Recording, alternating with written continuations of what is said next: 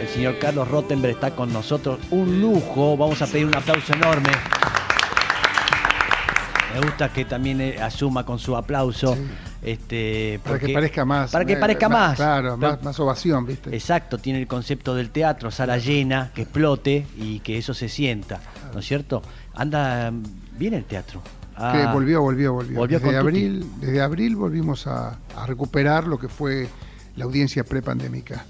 O sea, desde- después de haber pasado el 2020 que pasamos, obviamente, y, y todos lo- lo- los parciales del 2021. Pero desde abril ya llevamos, estamos en septiembre, o sea que unos cuantos meses. Un deseo inmenso de la gente de volver, indudablemente, que tiene ganas de ver y ve cualquier obra, lo que sea, que se está exponiendo por todos lados, se está viendo teatro, pero no sé si ha superado al momento que normal, de No, normalidad. no, no, no, porque nosotros en el 19 veníamos en baja. Sí. O sea, eh, en todo caso lo más, eh, así lo más llamativo es lo que pasa con la música. La música está ahí sí, por encima de- Del teatro. de- del teatro y, y sobre todo de parámetros históricos. Mm. Con los colegas de la música, en ellos se ve más la sorpresa que en el teatro todavía. Mira, Empezó más tarde, Mm. más tarde que el teatro. El teatro empezó parcialmente desde el noviembre del 2020 Mm. al 30% del aforo, después el 50%, después el 70%, hasta llegar al 100%. Pero la música Y las entradas Eh, son mucho más son caras. mucho más caras. O sea, lo de la música es una. eh, llama la atención, ¿eh? Llama la atención incluso eh, la repetición de estadios, Sí. eh, figuras que a lo mejor antes de la pandemia podían convocar para uno o dos shows Mm. y hoy te hacen cinco. Sí. Eh, no es del ámbito de la ciudad de Buenos Aires, es en el país, Mm. está pasando en las distintas plazas Mm. y, y desde la Asociación de Empresarios, que nucleamos justamente teatro y música, Mm. lo hablamos permanentemente. O sea, estamos contentos por la recuperación del teatro, pero mirando fundamentalmente con los ojos abiertos qué pasa con la música. ¿Y qué, qué diferencia ves en el público? de porque vos sos muy observador, eh, viendo la reacción, eh, ganas de reírse, ganas de qué, de qué los ves más. A mí me pasó cuando eh, todavía el- habíamos estado en la plaza, haciendo un- una obra eh, en la plaza y la gente se reía, pero se reía más de lo que se reía normalmente, como que sacaba, hacía catarsis, ¿no? ¿Qué, qué- vos que sos muy observador, ¿qué ves eh, en, esta época que volvió el teatro? ¿Qué reacción, qué le pasa a la gente? A mí, más allá de las ganas de volver y algo así como un dique contenido que se volvió a abrir, yo más que en eso de la reacción de cada uno, lo que veo es cómo cambió la franja etaria. O sea, cuando volvió, volvió la gente joven, porque no nos olvidemos que en, noviembre del 2020 no había vacunación. Sí, Entonces, más allá de lo que digan las disposiciones, suponte, yo recién dije 30% de aforo permitido en las salas, pero en la práctica las butacas lo ocupaban un 6%. Mm. O sea, una cosa es lo que te permiten y otra cosa es lo que ocurre. Sí. O sea, la percepción de, de- de todos nosotros, ¿no? de los ciudadanos. Y lo que sí fue notorio, como eh, la gente más grande, a medida que avanzó la vacunación, sobre todo después de la segunda dosis, empezó a volver a los teatros. sí, Cuando digo los teatros es porque me imagino que se reflejó y es espejo en cualquier otra disciplina. Claro. Yo hablo por el teatro porque me dedico a eso. claro. Pero eh, más, por eso digo que más allá de, de cuál fue el comportamiento del espectador, lo que Sí. a mí más me impresionó fue cómo fue subiendo semana tras semana y mes tras mes la edad del espectador, la espectadora, ¿no? O sea, el, el hecho de ir volviendo. Pensemos que el teatro en el mundo, en el circuito que llamamos comercial, Sí. aclaro, porque está el independiente, está el público, ¿no? El teatro Sí. público. En lo que llama el circuito más conservador, llamémoslo así, donde yo me muevo, el circuito comercial, Mm. tiene una edad promedio de 62 años. O sea, si vos pones en, un- en un- una coctelera Sí. todas las espectadores que se sientan a ver un musical en Broadway, en Londres, Sí. eh, la- los teatros de la Avenida Corrientes, lo dividís por edad y te da 62. Mirá. Siempre, en el mundo, ¿eh? en España, en México, 62. Ojo, teatro independiente obviamente tiene un Sí. rango etario más bajo. Entonces lo que había perdido el circuito comercial era justamente de 60 y más. Ok, ok. Eh, y se notó, por eso digo, esa es la que más me llamó la atención. Porque estaba más en riesgo, gente. que Estaba más en riesgo y porque claro. la vacuna fue lo que en definitiva, a mí me gusta decir que no estamos en pospandemia porque la pandemia continúa, lo Sí. que estamos es posvacunación. Claro. Sí, Eh, y en esa posvacunación nosotros lo sentimos y fue automático. Fue automático el parar cuando cada ola llegó. Sí. La última fue la de eh, la fiesta del año pasado, o sea, en- sobre Navidad cuando llegó la Omicron, volvió a pasar, no solamente a la audiencia, también a los, a los artistas, a los elencos. claro. ¿Hubo Y- ahí merma de, de público? Sí, sí, sí, en enero. Porque no hubo restricciones así, por lo menos No. gubernamentales. Hubo una restricción importante entre abril y junio del 2021, cuando Claro, fue sí. la restricción a circular, Sí, que ahí nosotros planteamos lo del pasaporte cultural, Sí. que no era ni más ni menos que poder volver a tu casa después de las 12 de la noche con la entrada. Mm. O sea, que la entrada te permita circular. Sí. Y fue aceptado eso también por, por la disposición. Eh, pero en enero del 2020, de este año, del 2022, Sí. cuando la Omicron pegó, Mm. eh, directamente ahí en ese momento ya el protocolo marcaba parar una semana. Todos teníamos que guardarnos una semana. Sí. Te dediques a lo que te dediques. Total.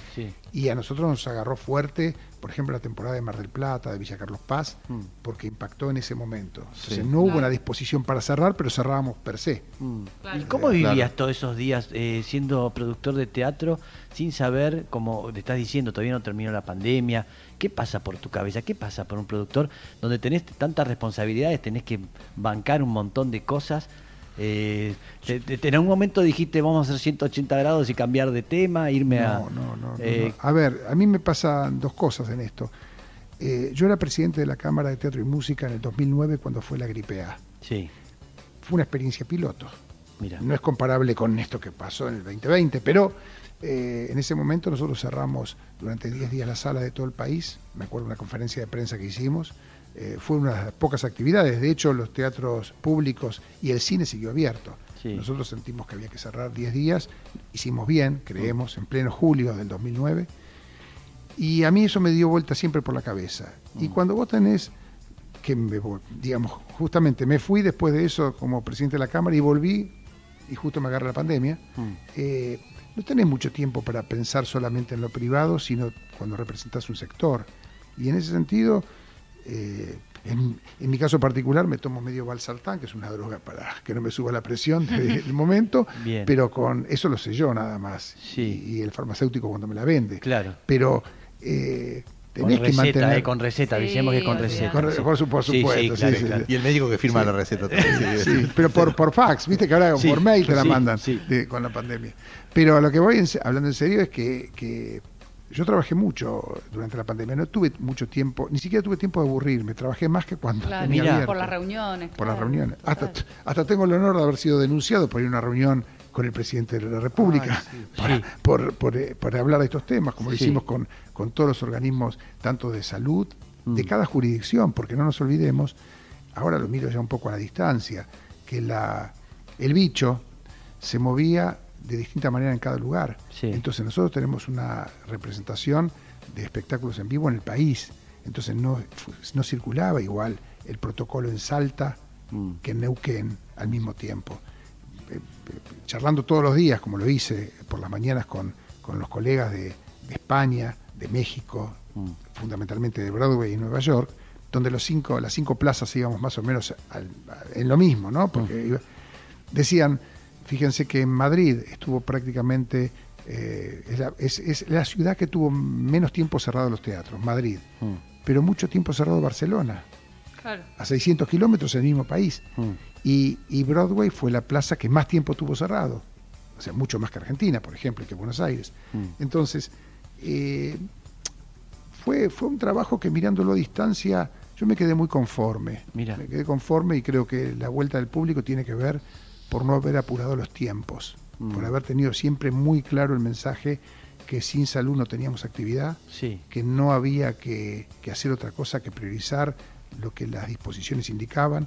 Yo me acuerdo que en marzo del 2020 mandé a colocar una pancarta gigante que salió, incluso accedió a Argentina, ¿eh? porque salió Sí. publicado, no sé, en el País de España o en el Mercurio de Chile, que decía, bajemos el telón para cuidarnos, Mm. habrá tiempo para volver al teatro. Mm. Y yo me sentí muy bien colocándola porque entendía que si a mi familia no la dejaba volver al teatro y yo mismo no iba, no iba a decirle a mi audiencia, después de 47 años haciendo lo mismo, eh, ustedes vayan.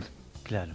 Así que eh, yo creo que cuando, cuando volvimos, volvimos, incluso te diría, para ser honesto, y lo he repetido esto, Mm. apoyado por los medios por derecha y por izquierda. Vale decir, eh, esa, esa demostración de no apurar los tiempos Sí. fue de alguna manera también reflejada, eh, sin importar de dónde venía la mano, diciéndole al público, eh, los artistas, los músicos, eh, los técnicos, las empresas, todas juntas fuimos mancomunadas. O sea, eh, en eso hay que, hay que decir que, que todos entendimos lo mismo. Más allá de, de moles, pudimos consensuar la idea de nosotros no tenemos actividad si no tenemos salud. Total. Y, y eso fue bueno. Es interesante, estamos con Carlos Rottenberg, este empresario teatral, que indudablemente a cualquiera que le tocó algo en lo económico siempre protestó eh, y lo que pasó acá pasó en el mundo, se repitió exactamente en todo el mundo y también eh, fue eh, el problema de muchos gobiernos, ¿no? De haber Seguro. pasado la pandemia y que no volver a ser eh, votado. ¿Qué, qué, qué- qué pensás de la situación que estamos viviendo ahora, esta no es post pandemia, pero una especie de post pandemia, donde todo se empieza a encarrilar, donde todo empieza a ponerse más pesado, más denso, donde hay una, una oposición que, que necesita este, enfrentarse, ¿no? encontrar eh, todo esto que sucedió, ¿no? el atentado a la vicepresidenta, eh, lo que estamos viviendo. ¿Qué opinas, Carlos? Eh, creo que no voy a decir nada que salga de casi de un lugar común. Lo que sí que me importa recordar es que en el 2013, en una entrega de premios Martín Fierro, Jorge Lanata subió al escenario eh, e instaló hábilmente para mí, porque, porque supo reducirlo al término la grieta. Y justamente el viernes le agradecí a Reinaldo Siete Case, un editorial donde me daba el copyright de haber dicho a las pocas horas, de haberle agregado a eso el negocio de la grieta. Mm. Y yo estoy convencido desde hace nueve años, desde el 2013 al menos, que la grieta es un negocio para muchos y muchas, Mm. eh, para ser inclusivo. Sí, Eh, bien. entonces, eh, me parece que eh, a partir de eso, quienes no participamos y estamos muy, en mi caso por lo menos, muy atentos a no participar de ese negocio, eh, me parece que es realmente muy peligroso para todos los ciudadanos como nación. O sea, no entender, para mí tan claro que es un negocio, donde fundamentalmente gana un sector de la política y gana un sector de comunicación. Pierden los artistas incluso, me parece. Sí. O sea, no, no, yo no conozco ningún artista que por entrar en el negocio de la grieta haya ganado. Para mí perdieron todos. Sí. Eh, en cambio, en comunicación, sí. eh, Sí. claro, en comunicación y en, pe- y en política sí. Sí, se compraron dos freezer, Y- o sí, y- se han hecho. o, por lo menos, digamos, eh, levantar su ego con mejores contratos, ¿no? Claro. Y en esto lo resumiría en, en dos term- en dos cosas. A mí me parece que Grieta en Argentina, por lo que yo a los 65 años recuerdo, existió siempre. En todo caso, lo que tiene desde hace muchos años son mejores jefes de prensa. Mm. Pero Grieta existía, no, Sí. no- no es nuevo, tampoco es del 2013 la Grieta. Pero hubo un cambio que se desnudó, digamos, todos, todos salieron a hablar y a decir lo que piensan, ¿no? Sí, de un lado sí y pero, otro. pero también en su momento, ojo, también en dictadura había sectores que, que hablaban y decían lo que pensaban. O sea, tampoco quiero ser eh, reduccionista, pensar que, que Argentina empezó a vivir eh, a partir de un gobierno determinado. Mm. O sea, me parece que, que hay una, una, eh, una corresponsabilidad. eh, a mí, a mí me, me gusta decir que si yo soy gordo no le echo la culpa a la comida. Mm. O sea, como. Mm. Y entonces engordo. Eh, y me parece que, que en ese sentido eh, trato en serio de tener la misma, lo más posible, lo más posible, el equilibrio más posible para llegar con la misma vara. Mm. La verdad, en, en eso no soy, nunca lo fui, ¿eh? Eh, no soy de, porque creo que no nos hace bien. Creo que si no, eh, termina siendo, yo todo lo llevo al terreno del teatro, ¿no? Y, y- y lo hago por analogía, termina siendo como aquel artista que no hizo del todo bien la función, pero bajan al camarín los cuatro amigos y le dicen, es la- el mejor trabajo de tu vida. Mm. Y corremos el peligro que esa figura se crea que es el mejor trabajo de su vida y termina haciéndole mal, porque al final el público la va a terminar dejando igual, porque no es el mejor trabajo de su vida. Entonces, eh, me, eh, me- me- gusta, me gusta tratar, digamos, si hablamos de honestidad y hablamos de ética tantas veces, Mm. creo que la honestidad y la ética también pasa por esto y pasa por fundamentalmente responder con argumentos y no con agresiones. O sea, a mí no me vas a escuchar decirle al otro que no me agreda, Sí. pero sí le voy a decir, no me agredas por esto. A lo mejor no te convenzo con lo que te digo, Mm. pero yo no te voy a devolver con la agresión, como no voy a robar porque el de al lado robe. Mm. O sea, me parece que en ese sentido hay por lo menos yo trato de hacerlo y, y no me he ido mal, ¿eh? Mm. Mirá que soy empresario, no soy, eh, digamos yo, me- alguna vez en la radio justamente me dicen, ¿cómo te presento? ¿Viste? Antes de hacer un reportaje. Sí. Empresario, empresario teatral, Sí. pero empresario, porque yo creo eh, totalmente en las actitudes más allá de las profesiones. Mm. O sea, vos podés ser un político antiético, Mm. podés ser un empresario antiético, pero también podés ser ético haciendo tu rol. O sea, justamente cumpliendo, eh, teniendo, voy a decir una, una cosa simple, desde, desde cumplir con tus obligaciones, honrar tus deudas o tener a la gente en blanco, Mm. esa también es ética empresaria, por Total, ejemplo. total. Eh, entonces, me parece, y fui muy largo en lo que te contesto, o no te estoy contestando nada, mejor, que, que, eh, que no me quedo, no me quedo mirando con un ojo. De la misma manera que en la pandemia, Sí. no me quedé mirando solamente el ojo de cuánto perdíamos, Sí. sino el ojo de primeros. Para poder perder menos, primero tenemos que curarnos. Sí. Bueno, en esto me parece un poco lo mismo. Tenemos que curarnos un poquito. Me parece que no sirve enfermar al otro. Bien, el señor Carlos Rottenberg está acá con nosotros acompañándonos, siendo ahora las di- 11 y 43. Vamos a una pausa y volvemos, Carlos. Bien, seguimos acá con el señor Carlos Rottenberg, que uno piensa, ¿cómo hace para elegir una Ay, obra sí, y decidir si eso Es está mi pregunta. eh, bien? ¿Es eh, intuición? ¿Se maneja por su intuición? ¿Sí? ¿Por ¿Cómo se maneja? Yo también me lo pregunto. Oh, para que yo sabía, no podíamos... Hace con- 47 años me pregunto lo mismo. Eh, esta no es una ciencia, no se estudia. Entonces lo podemos decidir en esta mesa. Ajá. Y a veces sale bien y a veces sale mal. Hay un dato estadístico del mundo. Todo lo que es la elección del público en todas las disciplinas, no solamente el teatro, el cine, el libro, discos, programas de televisión, de radio, eh, nunca tiene mayor éxito más del 30% de lo que se ofrece. Ajá. Éxito en serio. Éxito quiere decir, vamos al kiosco de la esquina, miramos y el 70% de lo que está colgado no lo conocemos. Sí. Vamos a la librería, mucho más del 70% no se compra. Mm. Eh, por lo tanto, eh, jugamos a un tema de, de- de percepciones, de, de- no quiero decir de piel, pero más o menos. Sí.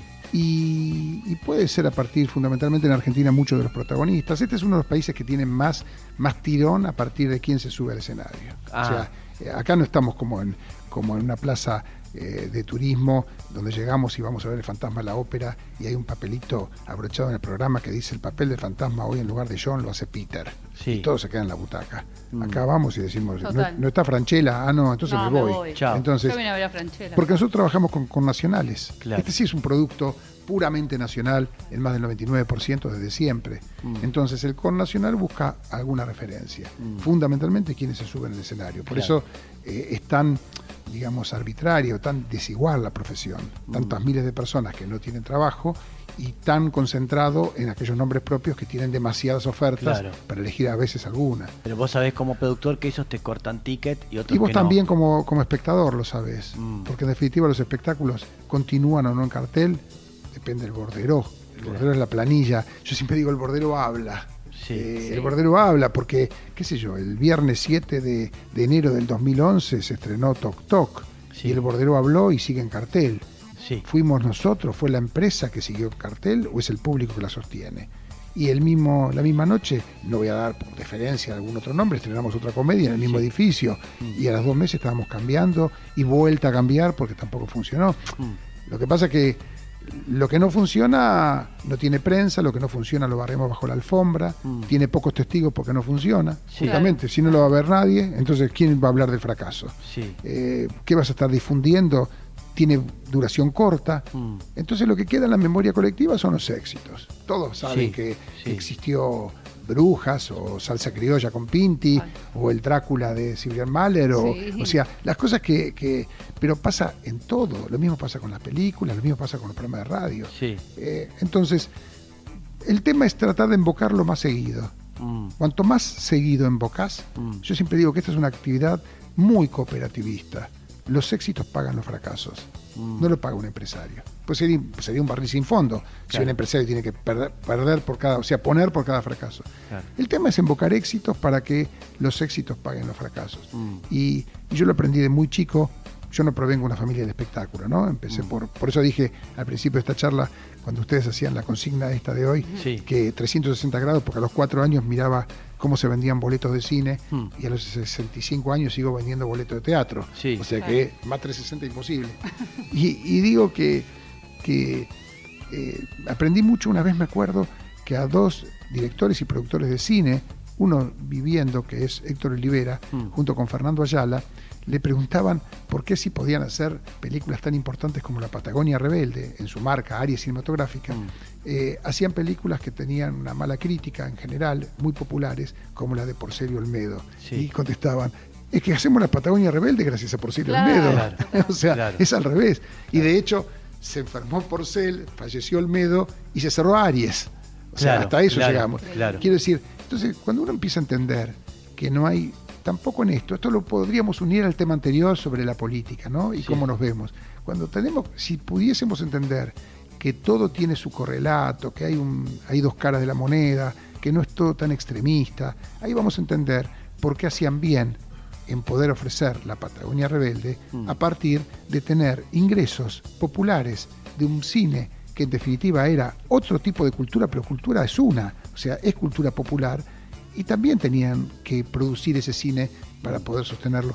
En todo caso, lo que a mí me gusta decir, porque he hecho mucho de, de teatro popular también, Mm. que el tema es justamente no quedarse con esa utilidad posible, Sí. sino reinvertirla Mm. también buscando el otro segmento Mm. y fundamentalmente buscando iniciativas que hagan que más cantidad de audiencia o público Mm. llegue de nuevo a las salas, o sea, recrear el público, eh, o sea, es medio, fomentarlo. es medio tonto, digamos, todo el artista que por su ética y qué sé yo dice, yo no voy a hacer televisión, soy un hombre de actor, de teatro, eh, y por ahí no lo convocan, y el que va a la tele después lo convocan más para hacer... eh, Alfredo Alcón hacía teatro independiente en, el, en Andamio 90 con Alejandra Boero, Mm. hacía teatro público en el San Martín y hacía Los Reyes de la Risa con Franchella en la Avenida Corrientes, y era Mm. Alfredo Alcón. sí, Y no sé, Ernesto Bianco, el otro día justamente hablaba con su familia, Ernesto Bianco eh, podía ser Cirano de Bergerac Sí. en el San Martín Mm. y hacía un programa de humor en Canal 9 en la época de Alejandro Romay sí. Y era Ernesto Bianco. Y era un Quiero decir, eh, el tema, el tema de, de la profesión, Sí. de la profesión, para mí está dado por justamente el talento de cada uno más allá de donde lo expongas. Mm. Y además lo resumo, a mí a veces me pasa como espectador, que me dicen, ¿qué circuito es mejor? Le digo, donde el espectáculo sea bueno. Claro. ¿Qué circuito? Yo vi, me clavé en el circuito comercial, en el circuito público, en el circuito independiente. Total. Y vi maravillas en los tres. Claro. O voy a decirle a Julio Chávez que porque está haciendo eh, Yo soy mi propia mujer en el circuito comercial es malo Sí. y, y resulta que es bueno y no, no, No. eh, que, que es bueno algo que me clavé en un sótano incómodo, Pero- eh, pero no por la incomodidad del sótano, sino por lo malo que era el espectáculo. Total. Claro, Eh. Insisto, Mm. es muy amplio el, Mm. el Espinel. totalmente. Pero tu sueño era, era, era proyectar cine. Sí. ¿Y por qué ah, llegaste al teatro? Totalmente diferente, otra cosa. porque en 1992, cuando mi hijo mayor, Tomás, Tomás. a los seis años, le dije cuando lo fui a dormir una noche, eh, ¿qué película iremos a ver? Yo daba cine infantil. Sí. ¿Qué película iremos a ver el fin de semana?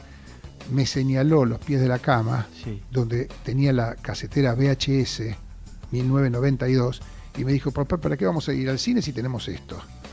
Y yo, cuando se durmió Tomás, volví al cuarto y le dije a mi mujer, me parece que lo del cine no va más en serio, porque Tomás me acaba de decir que para qué va a ir por esto. Sí. Y a mí, como pasan tantas cosas que no se conocen, eso me definió.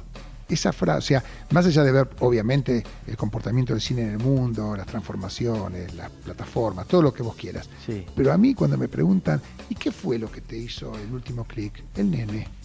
No fue todo lo que sabíamos por, por la lectura mundial. Sí. El nene, porque me pareció un resumen perfecto Sí. y lo tenía en casa. Y claro, porque es justamente los que están viviendo este presente y se dan cuenta que eso es inútil ya y uno no lo puede ver, también se resiste a pensar de que eso se termina o que cambia, este, pero es verdad, todo es plataformas ahora. Ya no hay más este, estrenos en, en el cine. Lo que pasa es que yo soy de la época del maní con chocolate, ¿no? Del Sí, puchoclo. claro. Entonces, a mí me sigue, en esto me, me, me, me mata. Yo soy, no soy de las salas impersonales de ahora. A mí me gustan los cines del barrio. O sea, yo vengo acá y, y pienso en este barrio y pienso en los cines del barrio. O sea, es en definitiva, eh, por algo de adulto no, no, no hubo ninguna película que me represente más que Cinema Paradiso. Mm, o sea, porque total. es el cine de barrio. Mm. Y eso tenía un, un color distinto, tenía, tenía, y además tenía fundamentalmente una filmografía distinta. O sea, hoy las películas están hechas para el pochoclo, para que vos puedas entrar o salir de la sala y no te perdiste nada, Mm. porque hay más ruido y, y- claro, o sea, eh, es- es- eh, era, eh, digamos, lo que fue el cine de autor y el cine, y no quiero ser elitista ni, ni, No, no, ni- no. ni intelectual en lo que estoy entiendo. diciendo, ¿eh? Sí. O sea, estoy diciendo otra cosa, te digo que, que- que era un, un- un cine con un contenido que, que te permitía seguir con la película mientras te comías la pizza. Sí, Y hoy a veces, si te comes la pizza, eh, entre pochoclo y pizza, Sí. te olvidaste que fuiste al cine, Ay, en la mayoría de los casos. Y, y en eso, eh, yo creo que se está perdiendo algo, un, un segmento. Lo- Insisto, como padre de tres hijos lo digo, ¿eh? yo creo que se están perdiendo algo. O sea, no, no, yo no soy de los que creen que todo tiempo eh, futuro es mejor. sí. Eh, hay cosas que se perdieron. Mm. Y esto yo lo lamento. ¿eh? A mí me parece que y por ahí lo encuentran en otro lugar, Carlos. segura- seguramente, ni mejor ni peor. Mm. Yo digo que eso que vivimos algunos será porque a mí me Ir al impactó. cine a ver dos películas. También, Claro. también. Ah. Yo me quedé en la época del telón de aviso, te aviso, que bajaba el telón de aviso y jugábamos a ver si conocíamos ¿Dónde dice dónde- ferretería? claro, Sí. o sea, Sí. que, eh, la audiencia a lo mejor de este programa no sabe de qué estamos de qué estoy No, hablando, no, no, ¿eh? no. O sea, se bajaba un telón antes de que empiece Yo no la sé película. mucho de qué están hablando. Ven, ven. No, un telón de publicidad del barrio donde te decía todos los negocios y entonces uno se quedaba ahí mirando todos los avisos y con quien tenías al lado decía a ver dónde dice eh, sastrería tal cosa y lo y así pasaba el tiempo hasta que empezaba la película. Eh, de bien. esa época yo también soy Carlos. claro, yo creo que si seguís hablando de esto, te rajan de la radio. Sí, O sea, sí, sí, es verdad. Es verdad porque es una, radio cambia- juvenil. Por eso, Sí. cambia, cambia porque yo me voy, pero vos te vas. Sí, es verdad. Gracias, Carlos. Ahí está. Bien, eh, nos tenemos que ir de verdad. Eh, teníamos para hablar muchísimas más cosas, porque quería hablar de un poco de política, de tantas cosas. ¿eh? Nos quedamos un poquito en YouTube, ¿sí? ¿Te podés quedar un segundo? Dale. Ahí está. Este, a la gente le decimos hasta mañana a las 9 de la mañana, este, en esto que responde al nombre Del mañana. del mañana. Así que hasta mañana y seguimos un poquito más con el señor Rottenberg por YouTube, por la página de Relatores. Hasta mañana. Ahí está. Estamos en YouTube. Eh, no, tantas cosas que hablar con vos, porque sos una persona muy interesante al, al charlar y además tenés una, no, pero una claridad, ¿no? Como él habla así, porque normalmente un empresario es un canchero, eh, que sí, yo soy el- tengo la magia de conseguir los éxitos, y él me dice, no, tuve más fracasos que éxitos en mi vida. ¿Entendés? matemática. Eh, Pero matemático, pero ¿quién lo dice eso? No, lo, no, lo- no, no es así, no lo dicen. Ahí por una cuestión de ego o por una cuestión de, eh, de mostrarte siempre triunfador, eh, no dice uno de eso. Pero yo recién decía justamente lo de 70 y 30, ¿no? Sobre, y Sí. decía que es mundial. Si vas a las corporaciones del mundo y te vas a, para salir del teatro, te vas a Hollywood, te vas a encontrar que Columbia, Warner, o sea, las, las, las distribuidoras, las productoras fuertes, producen mucho cine Mm. y, y las proporciones entre los éxitos y los fracasos son los mismos. O sea, en, en lo particular, en lo particular, yo estoy convencido que mi empresa tuvo, eh, yo no quiero decir la suerte, porque si no sería demasiado simplista, pero sí la, la posibilidad de, de haber tenido éxitos como recién nombré Toc Toc, Brujas, Salsa Criolla, Sí. las temporadas de Alberto Olmedo que fueron exitosísimas. O sea, hubo una programación muy popular en muchos momentos que permitieron, como dije antes, sostener muchos fracasos Totalmente. y seguir haciendo lo mismo. Sí. Porque de lo que se trata es cómo retroalimentar la empresa. Mm. Y otra cosa que tiene mucho que ver con un concepto que aprendí de mis viejos, mis viejos llega, en el caso de mi viejo, llega como tantos inmigrantes, escapando de la guerra en un barco en clase CCC, o sea, abajo de todo, Mm. eh, donde de hecho lo traen mis, vie- su- mis abuelos, sus viejos, eh, y son los únicos que zafan del nazismo viniendo de Polonia. Mm. Y se casa con mi mamá que vivía en una prefabricada en la calle Cañada de Gómez en Mataderos. Sí. Yo de hecho nací en Mataderos, en esa, en esa casa, casa, con necesidades básicas totalmente insatisfechas. Entonces, cuando vos podés tener no lo que te cuentan, sino tener en tu memoria emotiva el recuerdo de cómo viviste tus primeros años, es más fácil después Mm. poder darse cuenta que aunque hoy tenga la oportunidad incluso que me inviten a comer, Mm. el otro día me, me invitaron a comer y me dice el señor que ponía la mesa, vamos a comer con cubiertos de acero quirúrgico.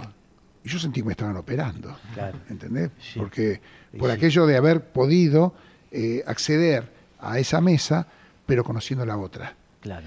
Eh, y decía entonces que cuando eh, en, en esa época donde mis viejos iban creciendo, tenían las frases que son casi diría rutinarias, aquello de eh, no empresas con empresarios ricos y empresas pobres, Sí. eh, reinvirtamos en la empresa. Y yo en ese sentido puedo decir, sin ningún tapujo y así, represento a la mayor empresa argentina de salas teatrales, porque entre otras cosas, todas las entradas, que más de 40 millones de boletos que vendí en mi vida dejó el público, lo reinvertí en la empresa. Es muy fácil, Mm. es muy sencillo. O sea, yo me dediqué a seguir construyendo teatros Mm. justamente con el dinero del público que iba al teatro. Mm. Entonces, me- vivo muy conforme con eso, porque es mi pasión, no hay duda, tiene Sí. que ver con la pasión, y tiene que ver con la necesidad de cada uno. A mí no me van a encontrar, pero no porque no pueda, no me van a encontrar porque no me interesó nunca, ni la chacra en Punta del Este, ni la casa en Miami o el departamento en Miami, no me van a encontrar. cuentas en- el catering. en las Bahamas. En no, en las Bahamas no, pero sí hay una cuenta, sí, sí, sí, pero hay una cuenta, obviamente, para trabajar con derechos Sí. y, y pagos internacionales Que tiene que y, estar afuera. y que tiene que estar afuera y está totalmente declarada. Y Sí, pero no en esos lugares donde eh, generalmente No, digo la no. actitud esa de guardar No, siempre. No, no, para nada, para nada, porque en definitiva yo conci- concibo que hay una sola vida Sí. y yo lo que quiero es eh, tener eh, la, la tranquilidad de, de estar hablando con ustedes, salir a la calle, tomar mi coche. Por e- un ejemplo les voy a dar. A mí me gustaba cambiar el auto cada cinco años Sí. y está enfrente, acá está estacionado el coche. Yo tengo un coche muy lindo, muy bueno, pero es del 2011, porque después del 2011, hace 11 años que no puedo cambiar el auto. No puedo. ¿Podría? Sí, podría. Eh, hubo otras prioridades. Claro. No voy en una pandemia a cambiar el auto aunque pudiese. Claro. ¿Se entiende? Claro. Y no podía en ese momento. Pero, ¿por qué? Si mi auto es buenísimo, Mm. pero es del 2011, no es el auto de ayer. Y no dejo de ser empresario y seguir siendo la mayor empresa de sala, como acabo de decir. Sí. O sea, Sí. es un tema de, de cómo concebimos el, el- el trabajo. ¿Tu familia, ¿Tu familia peronista?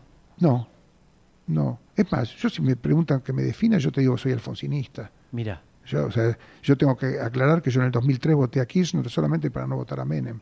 Mm. O sea, y después o sea, descubrí- y, de- y después seguí, seguí y tengo, tengo bemoles ¿eh? con respecto a- a- al gobierno que, que sí voté. Sí. Tengo bemoles, o sea, no tengo, no, no soy un cerrado, insisto, a- al sí, al sí, todo. así todo, ¿eh? Sí. O sea, lo que, como dije antes, lo que sí trato, lo que sí trato es de tener algunos parámetros. O sea, si yo digo que voté en el 83 por Alfonsín y me representó Alfonsín, Sí. y Alfonsín dijo, por ejemplo, mi límite es Macri, como lo dijo Carrió también, Mm. bueno, son, son representantes que a mí me impactaron y, y- y que trato de, traté de seguir de alguna manera. Sí. Por ejemplo, Sí, y no, no lo digo yo, eh, lo dijo quien yo, quien representaba.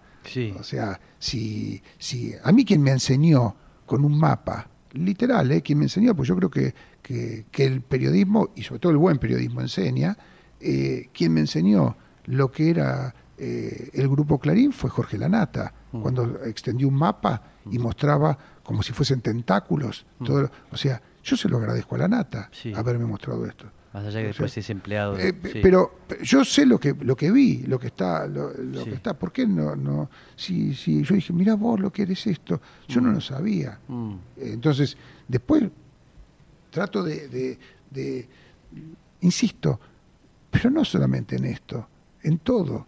O sea, yo creo Sí. que con todos los errores que tengamos todos, porque yo también los tengo, Mm. lo que a mí me gusta es, que me convenzas. Mm. O sea, yo estoy Seducible, apto, apto sí. yo estoy, yo estoy, me gusta ser esponja, ¿eh? Mm. Yo tengo amigos que piensan totalmente diferente a mí, totalmente, pero son totalmente honestos. Y a mí, me, es más, me enriquece mucho más Claro, tomarme un café con ellos Claro. que con los sicarlistas. claro. ¿Entendés? Que, o sea, sí que- digo Carli- sicarlista porque yo me llamo Carlos. Si ponerle el sí que quieras, ¿no? Sí, sí. O sea, me parece que, que, que- está bueno porque ¿Has tenido, digamos, problemas porque muchos actores, ponerle Brandoni, o fuiste productor de Mirta mucho Sí. tiempo? eh, ¿Cómo eran esas charlas de- hablando de pública. Mira, en el caso de Mirta fue público. He ido al programa y lo he, lo he discutido. Sí.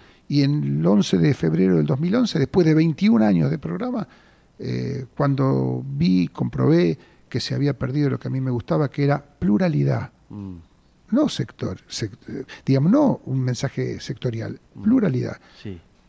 Dije, no puedo seguir. Pero por ¿Y pluralidad. ella qué te porque dijo? Al- al de se- seguimos siendo amigos. Seguimos siendo amigos, ¿eh? Pero de que no sea más plural, no, no, no lo no tomó. No, no, eso? No hace falta. Mm. No hace falta. O sea, no hace falta. Seguimos teniendo una relación personal. Ajá. Bueno, a ver, de memoria, Sí. de memoria. Viernes 5 de enero de 1979. Mm. Viernes 5 de enero de 1979. Teatro del Mar, Pinamar. Sí. Sí. Volante tirado en Buenos Aires por debajo de la puerta del edificio de Caball- en el barrio de Caballito, Rivadavia 4961, donde yo vivía con mis viejos. Mm. No te olvides que yo empecé a los cerca. 17 años, Mm. por lo tanto, era raro, era empresario, menor emancipado para ejercer el comercio, pero seguía viviendo con mis viejos, Mm. Sí. porque, porque era muy chico. El volante que me tiraron por debajo de la puerta decía, parte de guerra número 322. El señor Carlos Rottenberg está produciendo espectáculos artísticos en su teatro de Pinamar, que cuenta con la participación de elementos que hacen a la apología marxista.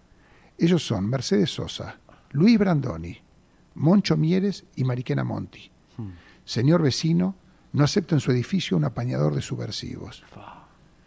Si continúa con esa actitud, procederemos a volarle, volarle entre comillas y en mayúscula, su departamento como primera medida. Este volante me lo trajo Luis Brandoni, que lo encontró hace muy poco, con quien, no se asusten con lo que voy a decir, No. con quien somos amigos desde 1978, plena dictadura, donde trabajábamos juntos Sí. y donde hoy estamos a la Santi. Bueno, él como alfonsinista, yo acabo de decir que yo por alfonsinista, mire usted, ¿no? ¿Qué, qué dos lecturas? Yo no voy a borrar aquello que vivimos y no voy a borrar ese volante donde él limpiando su biblioteca, pero ahora hace tres años, se le cae un volante. Yo, tal fue el terror, para quien no lo está viendo, lo acabo de decir de memoria, ¿no? Sí. Sí. Tal fue el terror que no me lo pude sacar de la cabeza, pero no me guardé ninguno, del miedo, Claro. del miedo. Y vino Brandoni, viene a la oficina hace tres años y me dice, tengo un documento. Y me dice, limpiando mi biblioteca se me cae un papel. Mirá lo que era el papel. Y era el volante. O sea que me volví a hacer del volante. A tal punto que hice fotocopias y tanto en la oficina de los teatros de Buenos Aires como en Mar del Plata está sobre el escritorio. Mira. El volante. Wow. Sí. O sea que lo veo muy seguido Sí. y muchas veces me pasa que alguien me dice, ¿qué es ese volante? Y lo cuento como ahora. Sí. Y, y le digo, vos subversivo.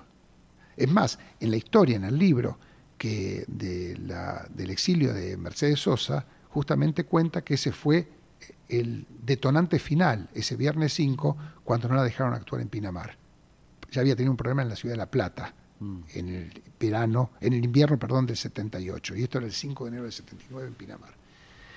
Y, y cuando vos vi- viviste esa- ese tipo de cosas, incluso cuando uno te dice eh, qué momento y todo lo demás, yo me acuerdo del terror de ese momento. Claro. Entonces, llega un momento también donde vos decís, sí, bajó el bordero, ¿no? Sí, va mal.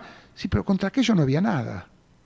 Entonces, eh, me parece que, que lo que tiene de bueno la historia, dije antes que hace 47 años hago exactamente lo mismo, ser empresario teatral, lo que tiene de bueno la historia es, es poder recordar cada una de las etapas cada- y, y ponerle el valor real que te- tuvo cada una. Mm. Y ahí, muchas veces, lo que hoy te parece tan dramático, decís, pero para, si pasamos aquella, ¿cómo no vamos a pasar esta? Mm. Te lo doy como... Totalmente, eh, como- totalmente. No sé, eh, y no soy Saibaba, ¿eh? No estoy no, haciendo... no, no, no, porque eh, uno, uno recuerda el presente y recuerda lo que está pasando y cree que es lo máximo, pero por supuesto, hemos vivido toda la época del proceso, hemos vivido situaciones espantosas que ninguno acá de los chicos la vivieron. Eh, gracias, Carlos. por favor, a ustedes. El señor Carlos Rottenberg, un aplauso fuerte, inmenso. Chao, gracias.